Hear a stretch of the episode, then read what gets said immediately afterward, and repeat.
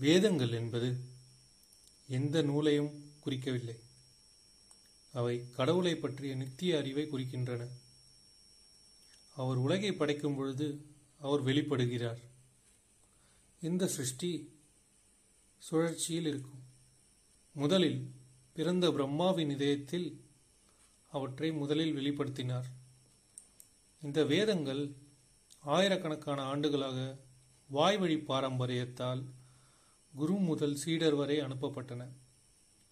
எனவே அவற்றுக்கான மற்றொரு பெயர் ஸ்ருதி. ஸ்ருதி என்றால் கேட்பதன் மூலம் பெறப்பட்ட அறிவு.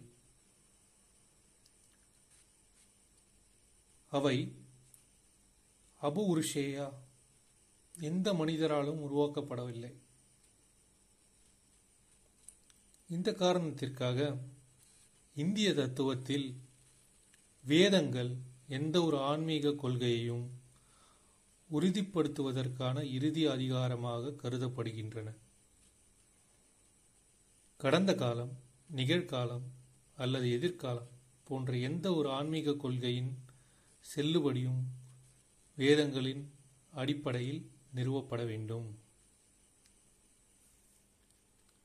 அவற்றின் அர்த்தத்தை விரிவுபடுத்த இன்னும் பல வேதங்கள் எழுதப்பட்டுள்ளன. இந்த வேதங்கள் வேதங்களின் அதிகாரத்திலிருந்து விலகவில்லை. மாறாக அவை அவற்றிலுள்ள அறிவை விரிவுபடுத்தி விளக்க முயல்கின்றன. இவை அனைத்தும் சேர்ந்து வேத நூல்கள் என்று அழைக்கப்படுகின்றன. வேத நூல்கள் மிகப்பெரியவை. ஆனால் அவற்றில் மூன்று பாரம்பரியமாக பிரஸ்தாந்திரேயி அதாவது வேத சிந்தனையை புரிந்து கொள்வதற்கான மூன்று தொடக்க புள்ளிகள் என்று அழைக்கப்படுகின்றன.